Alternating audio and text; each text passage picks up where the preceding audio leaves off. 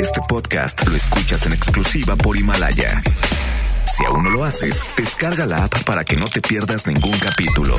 Himalaya.com. Este programa cuenta con interpretación simultánea en lengua de señas mexicana a través de mbsnoticias.com y gracias a traducción, interpretación y accesibilidad en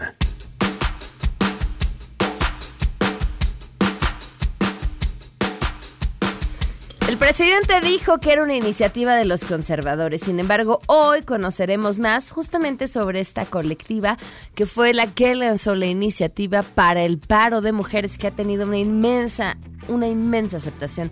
Vamos a platicar con las brujas del mar nos pone como muy incómodas el tema de poder decir, no, es que nosotras hicimos esta convocatoria, porque es la participación ciudadana justamente la que hace posible un paro.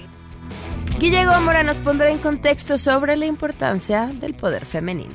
Nada detiene la presencia femenina en espacios de poder en México. Somos más del 51% de la población y cerrar la brecha de género es el gran reto de esta movilización. Los detalles más adelante. Tenemos buenas noticias, también los detalles sobre la protesta en Palacio Nacional y más. Quédense así arrancamos a todo terreno. MBS Radio presenta A Todo Terreno con Pamela Cerdeira.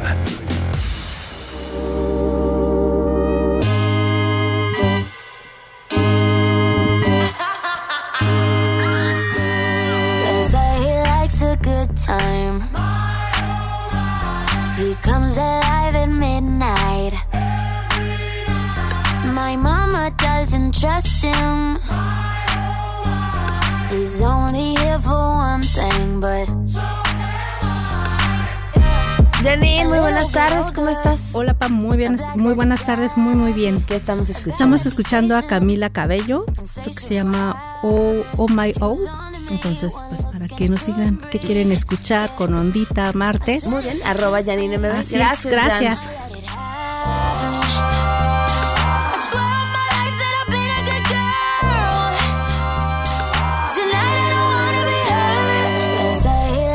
Por acompañarnos en este martes 25 de febrero. Se nos fue febrero, 25 de febrero de 2020.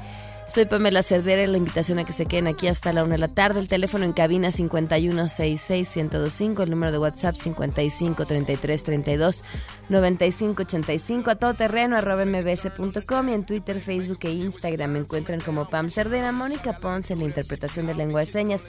La pueden ver y seguir a través de www.mbsnoticias.com.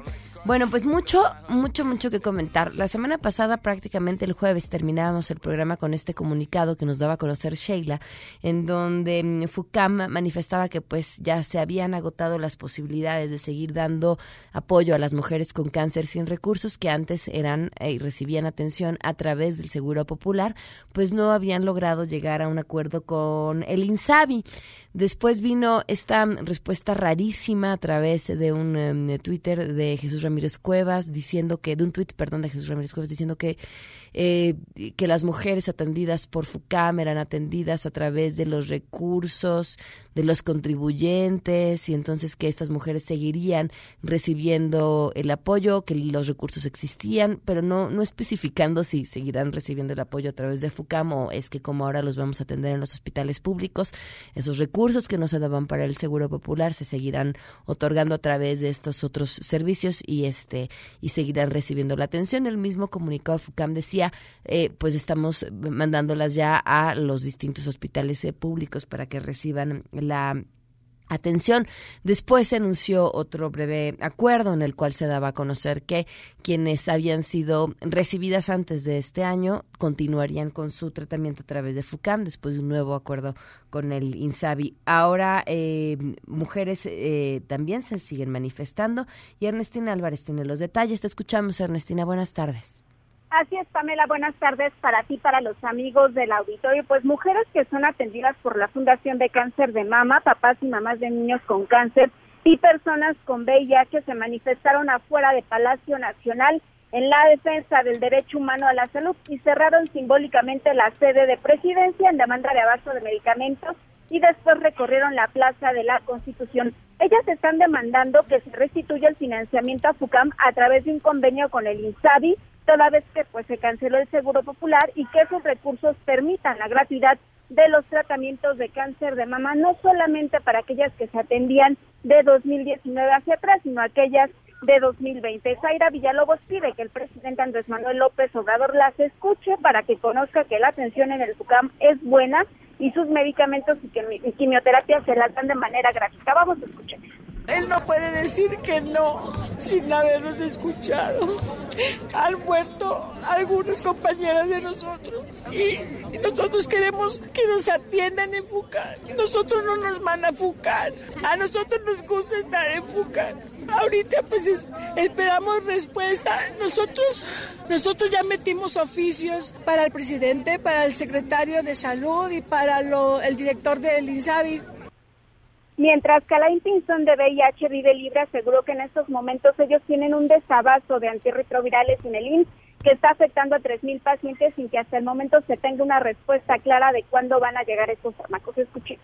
Entonces eh, unimos las tres plataformas, cáncer de mama, cáncer de niños y VIH, que es los que se están presentando con el tema de desabasto y falta de atención integral por el Estado. Entonces recibimos esta invitación y la atendimos de, de manera muy, muy gustosa porque sentimos que las tres plataformas pueden hacer mayor presión por su parte, pues Israel Rivas, papá de Dana, quien padece cáncer, señaló que ya es momento de acudir a organismos internacionales, pues ante la cerrazón que han encontrado de parte del gobierno federal, quien en reiteradas ocasiones les han señalado que ya se van a restablecer los medicamentos y esto pues a final de cuentas no ocurre. Por ello pues acudieron precisamente a la representación de la Organización Mexicana de la Salud aquí en la Ciudad de México. Ahí entregaron un documento donde están eh, pidiendo a Naciones Unidas y a la OMS que en la medida de lo posible pues bajen recursos de los fondos internacionales y sean ellos quienes les puedan puedan adquirir y posteriormente darles los medicamentos. Aquí fueron atendidos por Dante Salazar de comunicación de la OMS y por María Jesús Sánchez, asesora en enfermedades transmisibles de la Organización Mundial de la Salud.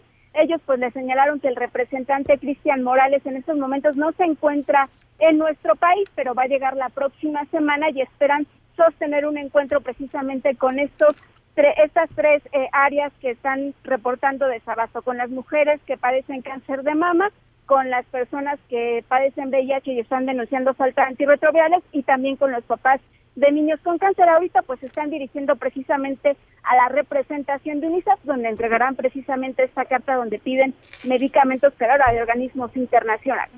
Hasta aquí el reporte. Vaya, muchísimas gracias Ernestina, muy buenas tardes. Buenas tardes. Miren, la crisis que primero dicen que no existe, después empiezan a trabajar para resolver, o sea, no, no reconocen que haya falta de medicamentos, pero reconocen que están trabajando para resolver una falta de medicamentos que dicen que no existe, y, y luego dicen que ya están los medicamentos, pero siguen recibiendo a los padres porque saben que en realidad no han logrado restablecerlos. Es de verdad de locura.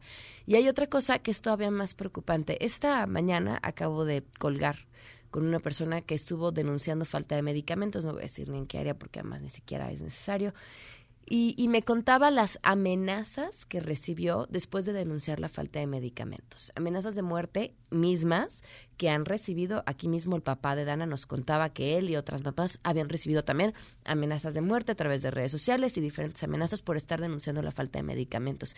Esta es una estrategia sistemática de quienes apoyan a este gobierno. No puedo decir que es del gobierno porque habría que comprobarlo, pero sí de personas que, o de, de entusiastas de este gobierno que sistemáticamente atacan y amenazan a quien se le ocurra levantar la voz en contra de él.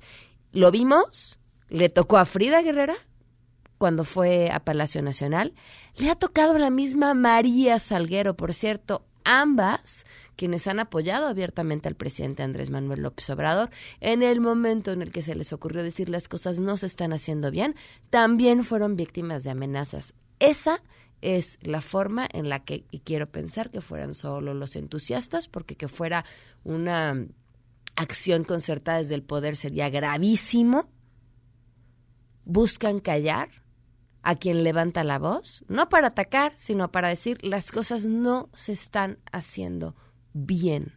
Y luego se preguntan por qué empresas, por qué eh, personas dentro del mismo gobierno no se atreven a alzar la voz, porque tienen miedo, porque esta es la forma en la que se actúa, insisto, de Quiero Pensar son entusiastas y la forma que se actúa desde la tribuna oficial ya la conocemos.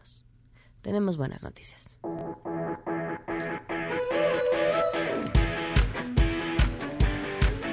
Carlos Félix y Gary López nos acompañan. ¿Cómo están? Bienvenidos. Hola Pamela, muchas gracias por la invitación. gracias. Gracias Pamela. por estar aquí. ¿A qué nos van a invitar? Cuéntenme.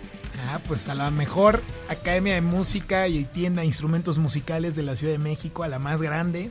Tenemos siete sucursales, más de mil alumnos, MBS Music Center y pues estamos ya en diferentes puntos de la ciudad y pues esperándolos, invitándolos a que, a que, a que se sumen. ¿De qué, ¿De qué clases de qué podemos encontrar? De todo, Pamela, de guitarra, bajo, ¿Me puede DJ, saxofón, claro, ¿En canto, serio? O sea, todos tenemos esperanza de poder aprender. todos. Y a No ti te que te rías, gusta el teatro. que ya me oíste, Y a ti que te gusta el teatro musical también, o sea, enfocado, ¿no? Y más que nada es también, aparte de la educación musical, que es un centro de entretenimiento. Entonces, cada, todos los fines de semana tenemos eventos para, para los alumnos, ¿no? Desde conciertos en centros comerciales, los conciertos de fin de año, y cada fin de semana, cada sábado y domingo, hay eventos, ¿no?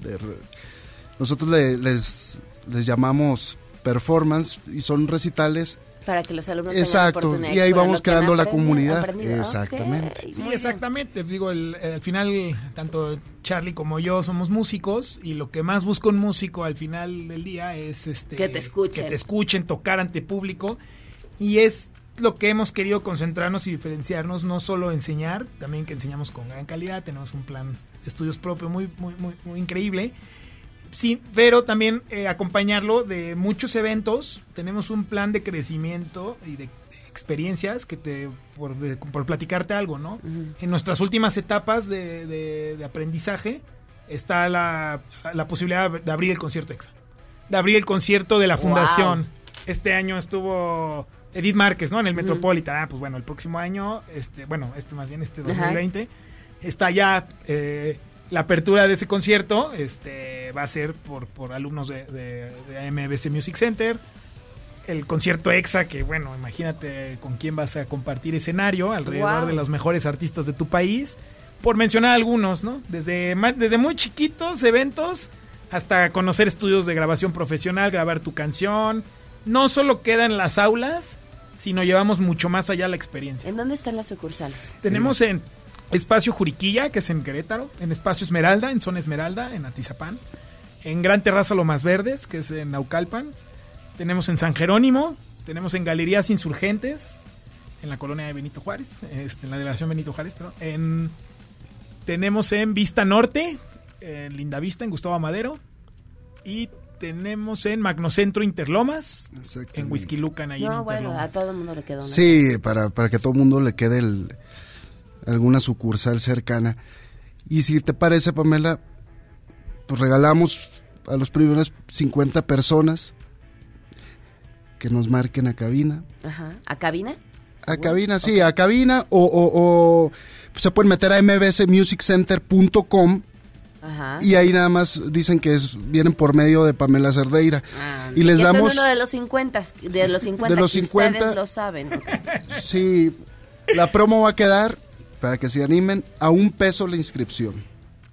¿Va?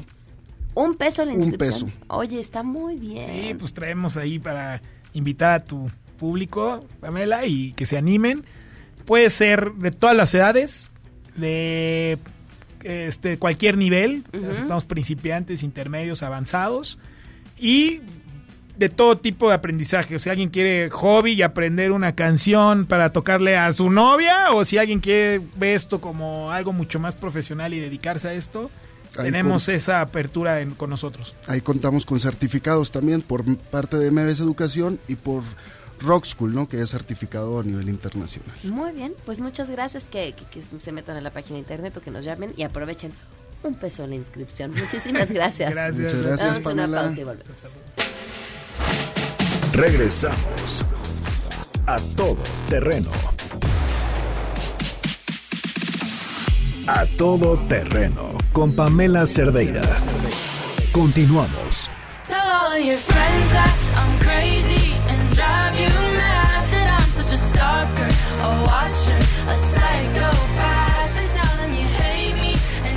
12 con 18, continuamos a todo terreno. Le agradezco enormemente a Adriana Urrea, secretaria general del Sindicato Único de Trabajadores de Notimex. ¿Cómo estás, Adriana? Muy buenas tardes.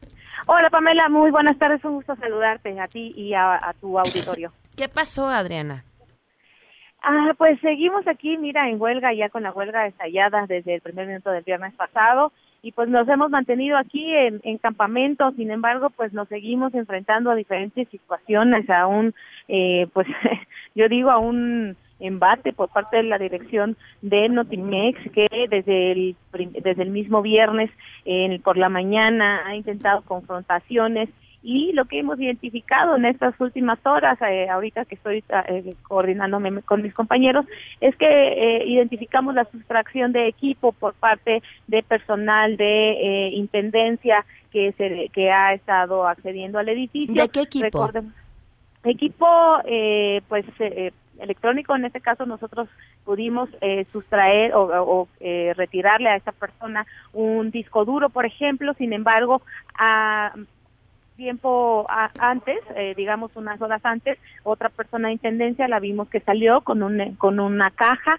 que fue entregada a una persona que se eh, ostenta como representante legal de la empresa, eh, ni siquiera lo hicieron aquí cerca, ¿no? Se fueron a unas cuadras eh, pues retiradas para entregarle este paquete que bueno eh, se- tiene junto con otro equipo. Y también tenemos conocimiento por información que nos hacen llegar compañeros eh, que están relacionados con las personas que están eh, pues de la dirección que están haciendo estas cosas que su interés sí es sacar equipo eh, de la agencia sobre todo el equipo de televisión eh, el equipo electrónico ¿por qué? porque la agencia bueno como tú bien sabes desde el primer momento ha considerado que este es un proceso ilegal y que ellos están intentando mantener las operaciones de la agencia eh, y eh, tenemos conocimiento de que están buscando crear una sede alterna y para eso es que eh, creemos que están buscando eh, sacar estos equipos eh, pues electrónicos de televisión, estos equipos duros y demás, ¿no?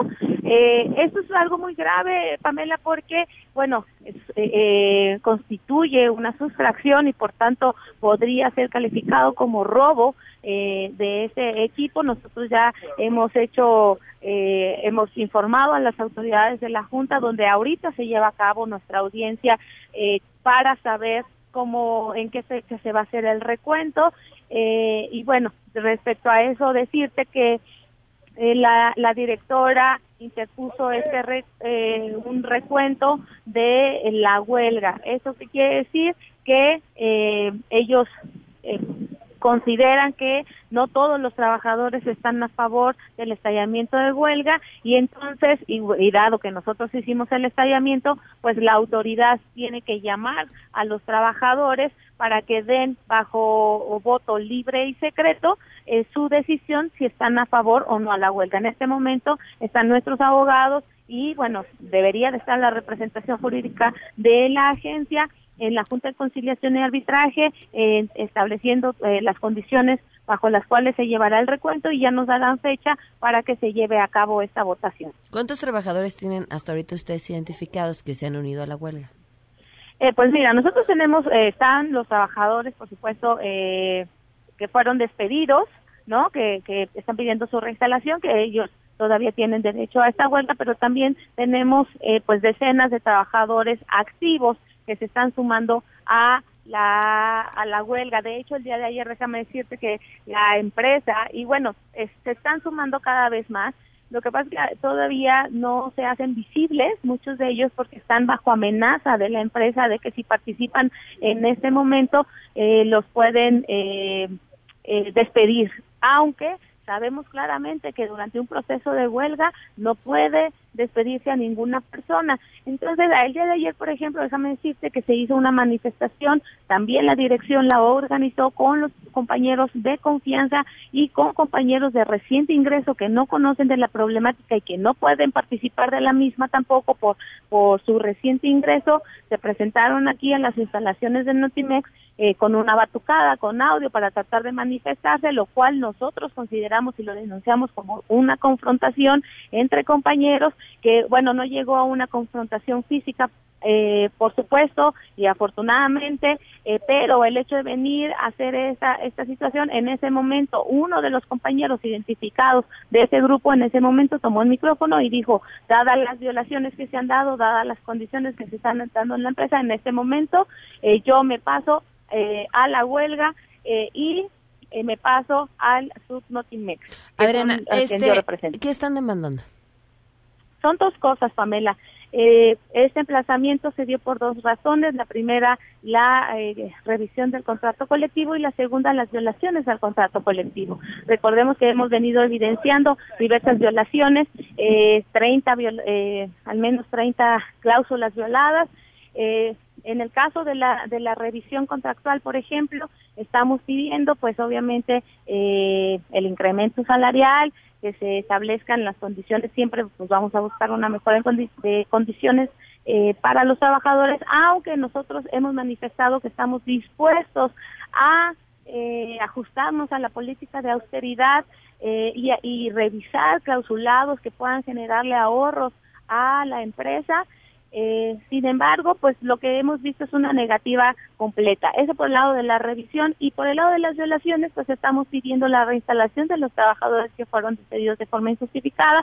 También estamos pidiendo que se restablezcan eh, y que se paguen todas las cláusulas que se dejaron de devengar desde el año pasado. Te recuerdo que muchas de estas fueron económicas y esto implicó una disminución al salario de los trabajadores en aproximadamente 40%, cuando tenemos plazas eh, muy bajas. El promedio, te recuerdo, el de salario de los trabajadores sindicalizados en Notimex es de eh, 12 mil pesos, contemplando los impuestos, pero tenemos plazas que van desde los 6 mil pesos. A quienes, si tú les quitas el 40% que, que implicaban estas prestaciones, pues les das un golpe muy importante a la economía, a la economía familiar, por supuesto, ¿no? Claro, y bueno, también ajá. estamos pidiendo, nada más, eh, que esto es lo más importante y donde está el punto toral, que se restablezca la relación entre la empresa y el sindicato, que fue lo que se fracturó completamente y lo que no quiere la directora, porque no ha querido sentarse a dialogar con nosotros. Muy bien, Adriana, pues estaremos al pendiente. Gracias por tomarnos la llamada.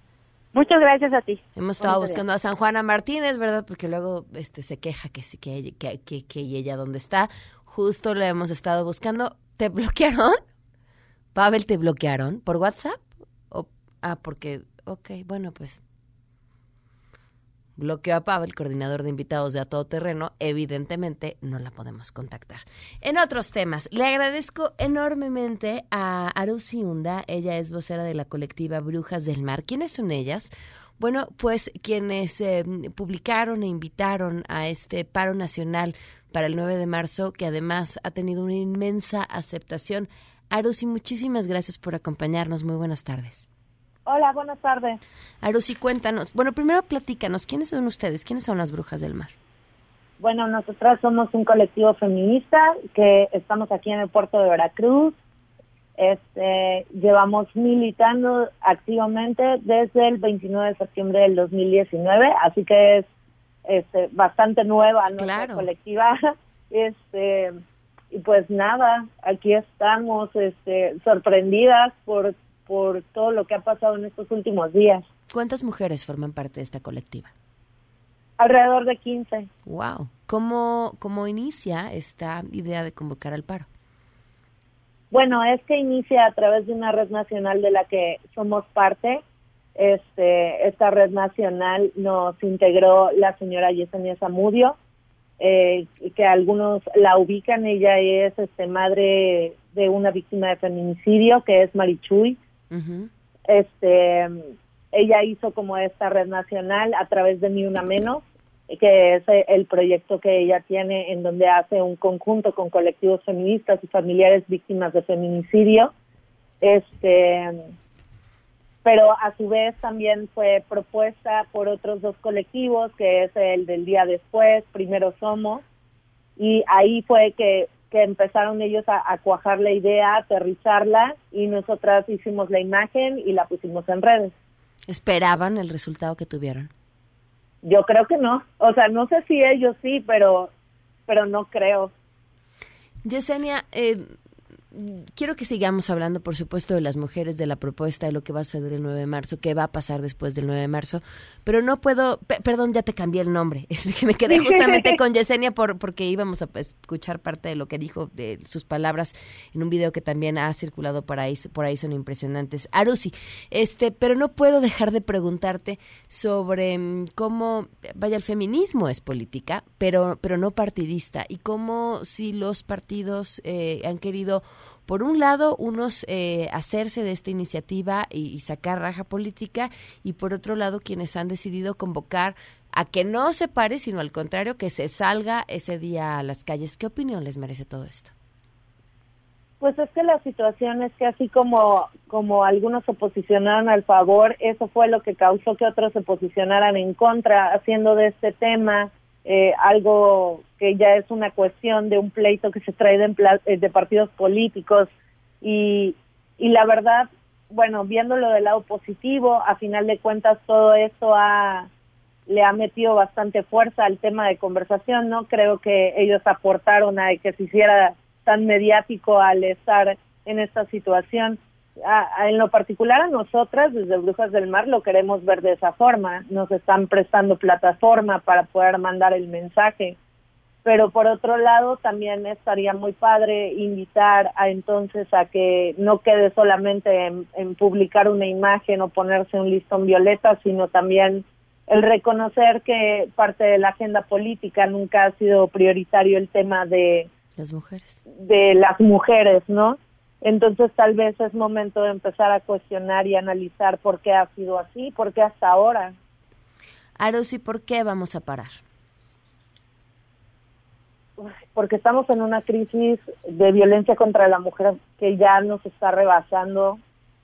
Yo creo que no es justo y algo que nos une en un sentir a todas las mujeres es eso, que no importa el estrato socioeconómico o no importa la preferencia política, no importa nada de eso, creo que todas salimos nerviosas a la calle y todas tomamos un, un, un taxi nerviosas y no es justo vivir de esa manera y yo creo que eso es lo que está impulsando mucho esto, más a raíz de las de los últimos casos de feminicidio con Ingrid, con Fátima Cecilia, que nos estremecieron tanto y, y la sociedad está tan lastimada por por toda esta situación que creo que eso es lo que está haciendo que que se esté hablando tanto del tema o el nivel de aceptación que se le está teniendo. ¿Qué les dirías a aquellas mujeres que por una u otra razón no pueden parar? es completamente entendible porque también esto nos sirve como una reflexión para que entendamos cuál es la situación de tantas mujeres en el tema del ámbito laboral, ¿no? Y si no pueden parar, pues tampoco no se trata de poner en riesgo un trabajo estando ahorita la situación tan difícil en ese aspecto, pero sí de hacer mucha reflexión, de compartir información, de seguir informándonos acerca de estos tipos de violencia, a lo mejor de empezar a ver desde nuestros es- desde nuestros espacios cómo se está reproduciendo violencia dentro de ellos, cómo empezar a erradicarla, cómo empezar a pedir un cambio dentro de nuestros propios espacios. Hay una frase de Kate Millett que dice que lo personal es político y justamente eso es lo, el mensaje que se quiere mandar porque justamente eh, se ve como si fuera una exigencia única al gobierno en turno y no, esto es un trabajo social, esto es un trabajo que, que no solamente se, se centra en una esfera política, sino también en los espacios privados y públicos, ¿no? Que son además los espacios privados donde mayor riesgo corremos las mujeres. ¿Qué, qué quisieras decir, eh, Arusi, qué sigue después de este 9 de marzo? Es decir, vamos a parar, eh, es una iniciativa a la que la forma en la que, como bien dices, mujeres eh, de, de, de todas las ideologías se han unido porque todas entendemos y hemos vivido el miedo con el que nos movemos toda la- todos los días, eh, no podemos no ser empáticas a ello. ¿Y después qué? Bueno, hay que seguirnos organizando. Yo con mis compañeras de estos colectivos que mencioné anteriormente, estamos viendo de proponer rutas de acción, estamos viendo de hacer pliegos petitorios, estaremos sacando toda esta información espero que antes del 8 de marzo estamos trabajando muy fuerte en eso, o sea, para poder seguir aportando a la conversación y ver qué va a pasar después del 9, ¿no? Porque definitivamente se le tiene que dar seguimiento, ya que ya agarramos impulso y ya que como que se está poniendo atención al tema, seguir informando y seguir haciendo campañas de concientización, porque pues el despertar de conciencia ya ya está aquí y hay que seguirlo alimentando. Pues Arus, y felicidades a ti, a todas tus compañeras por esto que han hecho. Es grande y a partir de ahora no hay vuelta atrás. Que así sea. Gracias, Arus, y un fuerte abrazo. Gracias. Muy buenas tardes. Y ella es Yesenia, Yesenia Zamudio, justamente eh, este, este mensaje de Yesenia que desde hace algunos días queríamos compartirles. Aprovechamos la conversación con Arusi, quien, quien la trae a colación. Escúchenla, es impactante. Si me ven de negro y soy un radical, y si quemo y y hago un pinche despadre en esta ciudad, ¿cuál es su pinche problema? Mí me mataron a mi hija, yo no soy una colectiva, ni necesito un tambor, ni necesito un pinche partido político que me represente. Yo me represento sola y sin micrófono. Yo soy una madre y si yo soy una madre empoderada y feminista, y estoy que me carga la chingada, tengo todo el derecho a quemar y a romper. No le voy a pedir permiso a nadie, porque yo estoy rompiendo por mi hija, y la que quiera romper que rompa, y la que quiera quemar que queme, y la que no, que no nos estorbe. Porque antes de que asesinaran a mi hija, han asesinado a muchas, a un chingo. ¿Cómo estábamos todas? Bien a gusto en nuestra casa, llorando y bordando. Ya no, señores, se acabó. Ya rompimos el silencio y no les vamos a permitir que hagan un maldito circo ya de nuestro dolor. Y si van a hablar, hablen de todas. Hablen de todas las que violan y acosan también los maestros y servidores públicos, a las que les avientan ácido. Hablen de las niñas que violan en sus, en sus cunas, sus propios padres y sus familias se quedan callados porque su religión católica no se los permite. Padre de María de Jesús Jaime Zamudio, que exijo justicia por mí, por mi familia, por mi hija y por todas las que nadie nombra, porque todos los días asesinan una y otra y no he podido resolver el caso de mi hija y ya me llegaron 10, 100, mil casos más. Tú no me vas a golpear, tú no me vas a denigrar, tú no me vas a obligar, tú no me vas a silenciar, tú no me vas a callar. No sumisa ni obediente, mujer fuerte, insurgente, independiente y valiente, romper la cadena de lo indiferente, no pasiva ni oprimida, mujer linda que das vida. Regresamos a todo terreno. A todo terreno con Pamela Cerdeira. Continuamos. Ah, ya me enojé y todavía no empezamos la sección, imagínense. Le agradezco muchísimo al licenciado Alberto Guerrero, él es doctor en Derecho en realidad, que nos acompaña el día de hoy. Él es de honre y además está convencido de que la información es lo que puede evitar que acabemos en pleitos legales, pero si hay que acabar en pleitos legales para defender nuestros derechos, pues acabaremos en pleitos legales. Gracias por acompañarnos. Muchas gracias a ti, Pamela. Muchas gracias. Buenas tardes a todos. Desde la primera vez que estabas con nosotros íbamos a hablar acerca de esto, pero bueno, sucedieron cosas, tragedias Sí. además, y terminamos hablando del tema de cómo está regulado en, en- en los reglamentos justamente la entrega de niños y niñas en las escuelas. Pero Así- hay más allá de las Hay entregas. más allá del esquema de la, el esquema de la escuela. La regulación de escuelas, me permite, el Estado tiene la obligación de proporcionar educación, seguridad, salud. Dada la mediocridad del Estado, pues se dan esas oportunidades tanto pues a escuelas particulares, a organizaciones de seguridad privada, a hospitales privados. Pero eso no quiere decir que estos señores puedan manejarse por la libre como quieran. Ellos están haciendo una labor que se identifica por la Constitución como primordial y preferencial y parte de los derechos humanos de los ciudadanos. Entonces están regulados. Están regulados en elementos bastante básicos que creo que es necesario conocer. Antes dejo hacer un paréntesis, las cosas no mejoran. Las cosas no mejoran. Este, los tratamientos de cáncer no llegan. 15 días de tratamiento no son suficientes. Y sí quiero decir de manera muy puntual, venimos de un gobierno corrupto, ¿sí? Para pasar a un gobierno totalmente inútil. Así lo veo. Ahora, todos tenemos algún un buscador, etcétera, toda una computadora. Acuerdo que establece las bases mínimas de información para la comercialización de servicios educativos que prestan los particulares. Ok. Si ustedes lo buscan, les va a salir la regulación. Son tres hojitas. En verdad, dense el tiempo de bajarlo. Vamos a ver. A ver, la falta de una o dos colegiaturas genera la posibilidad de que esta escuela, una escuela, te dé de baja a tu alumno o no. ¿No? Vamos a ver el tema. Que no, no. le permitan presentar examen. Exactamente, exhibirlos, todo eso. Vamos a ver vamos a ver un breve resumen. Los uniformes, por ejemplo, ¿los debes comprar con ellos o no? ¿O cómo es la labor aquí? Voy a hacer- me voy a anticipar a decirles a las asoci- asociaciones de padres de familia de esas escuelas privadas que no se vuelvan unos hace fiestas, no se vuelvan unos hace kermeses, ¿no? Porque parecería que para eso son. Y no, la ley les da otro tipo de facultades fundamentales para poder equilibrar esos derechos y esos abusos que hacen esas escuelas particulares. En nuestra experiencia, principalmente las de corte religioso, católico, son para Las nosotros peores. las peores. A ver, bien. Bueno, bien.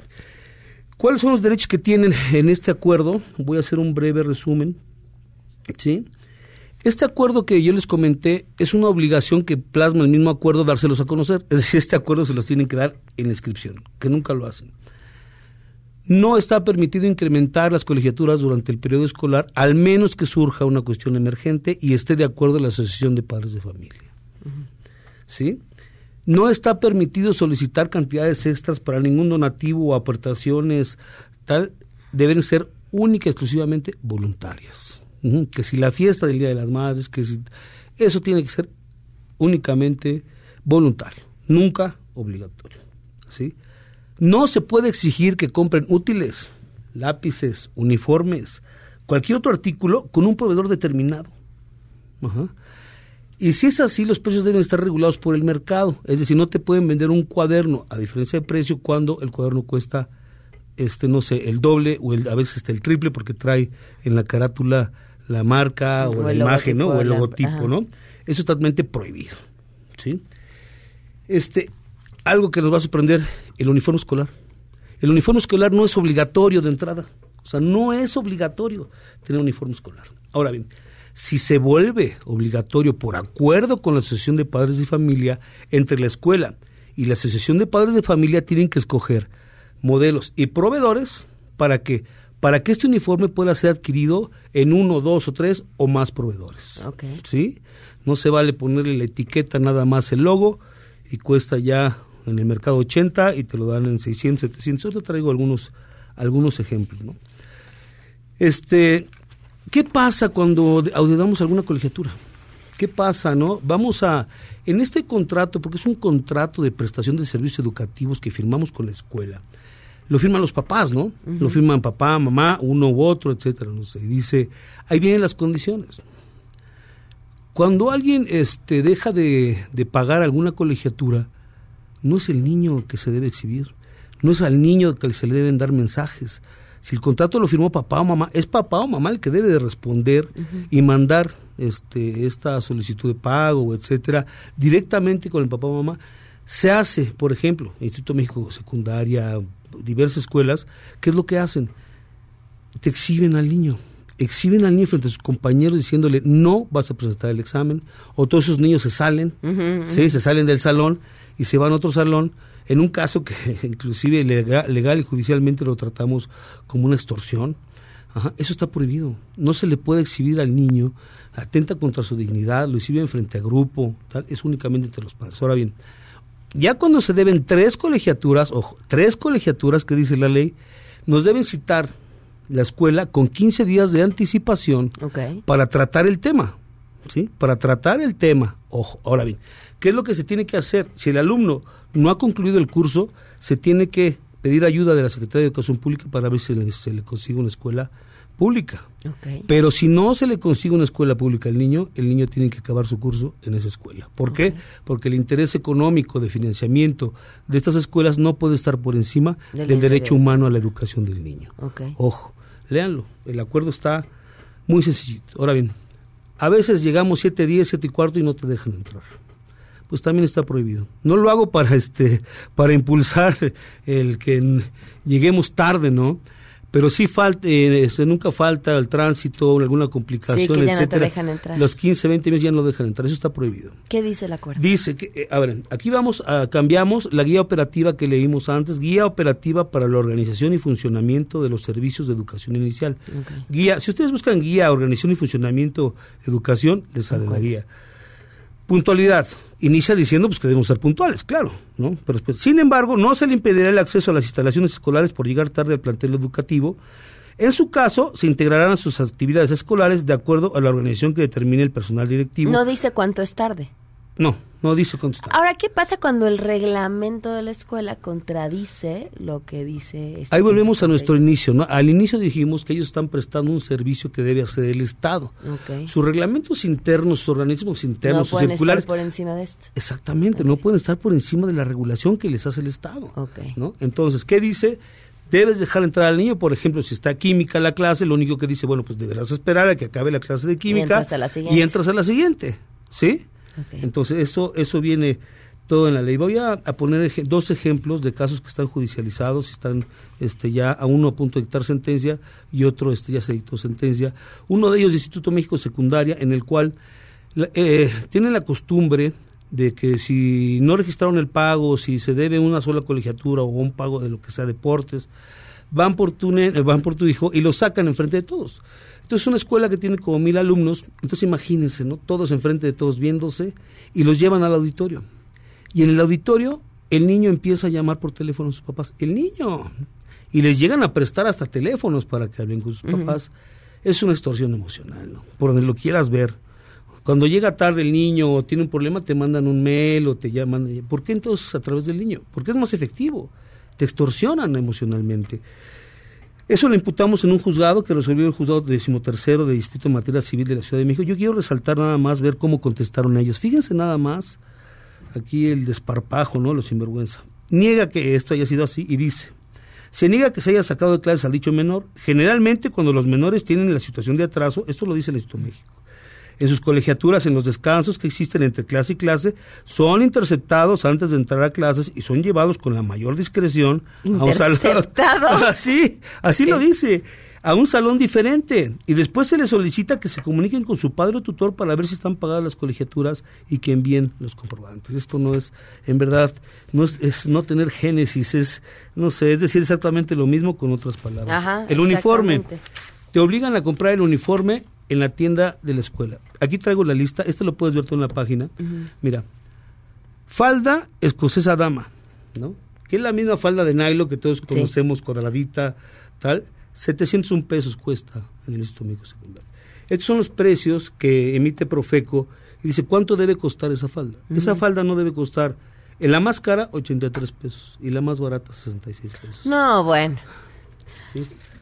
O sea, es un abuso Oye, no, el tiempo es cruel y, Ujú. y quedan varias preguntas aquí. Nos escriben Sí. justamente. Alfonso dice sobre el tema, ¿qué pasa con las escuelas con línea religiosa? Eh, tenemos que platicar de la cuota ecológica y el uso de transporte. Sí. No, nos quedan muchas dudas. Eh, ¿Te parece si, uno, das los datos para que se puedan contactar Claro. contigo y, y, y seguimos con el tema en, en la próxima visita? Sí, claro, podemos concluir que hay mucho que decir en este tema. Eh, claro, en honre.mx ahí están todas nuestras redes. Quiero nada más concluir, este, reconocer a la organización de este, deportiva de Estuvimos en Zapopan el fin de semana. Gracias, en verdad, un torneo de waterpolo excelente. César, Marco, Pepe, Siu, todos los que estuvieron involucrados y los jugadores, en verdad les mando un reconocimiento. Ah, y le pido a la Federación Mexicana de Natación, si no va a ayudar, que no se meta, nada más. Muchas gracias. que no estorben. Sí, Gracias. gracias. Vamos a una pausa y volvemos.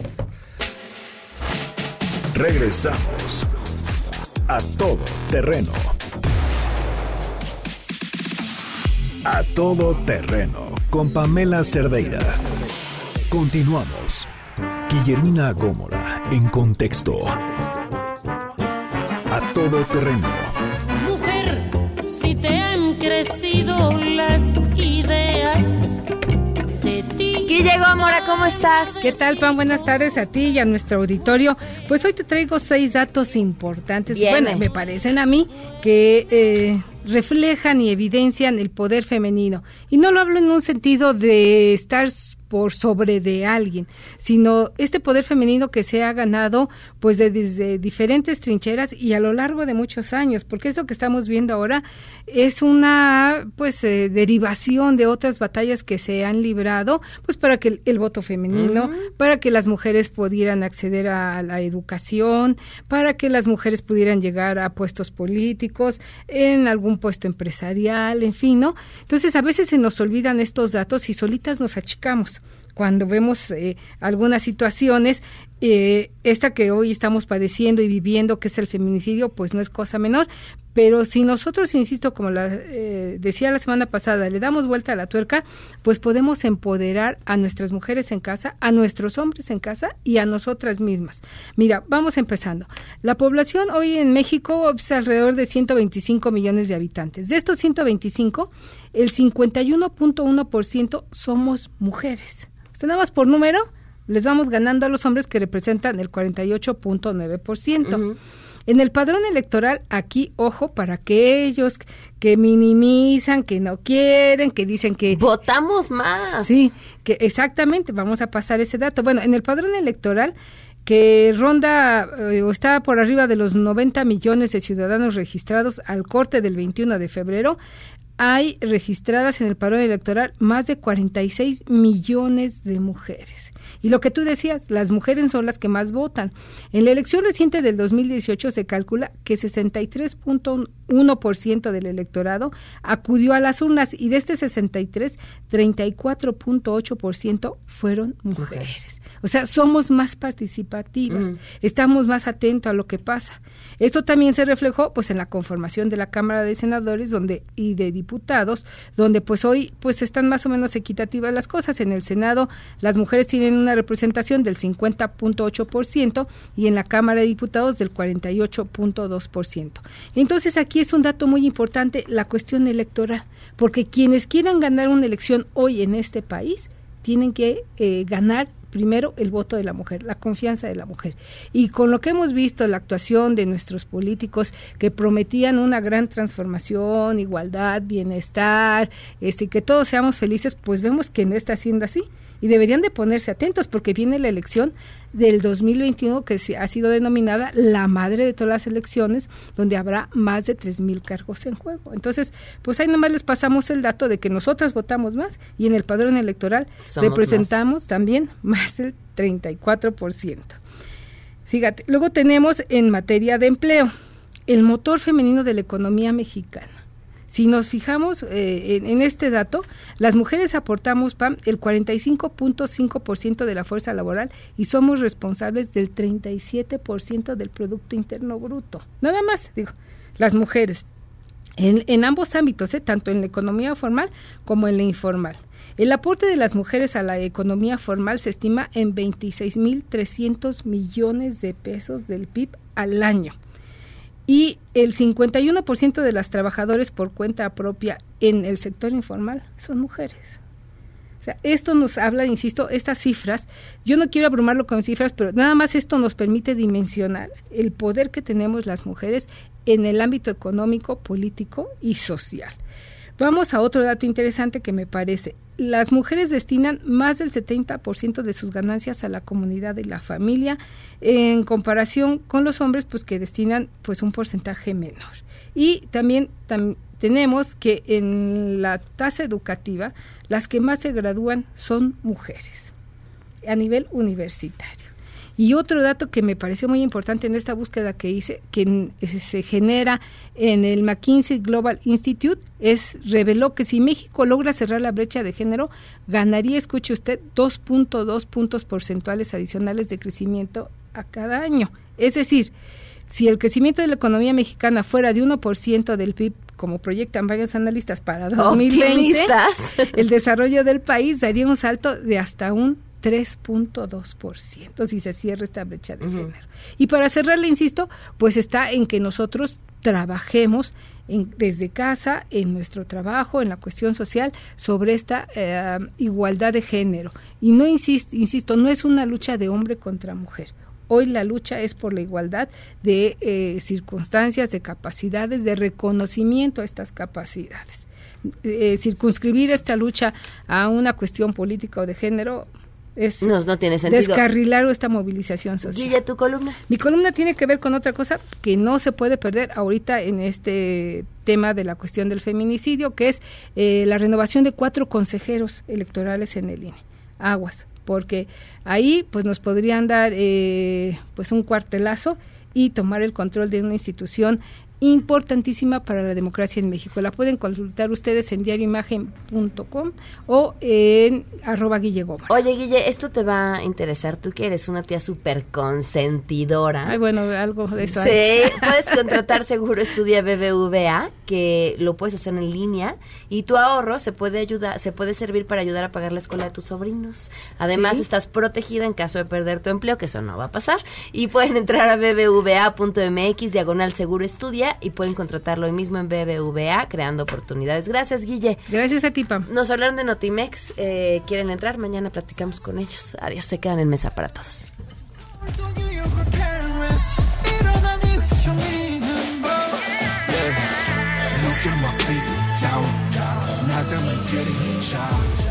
MBS Radio presentó A Todo Terreno con Pamela Cerdeira, donde la noticia eres tú.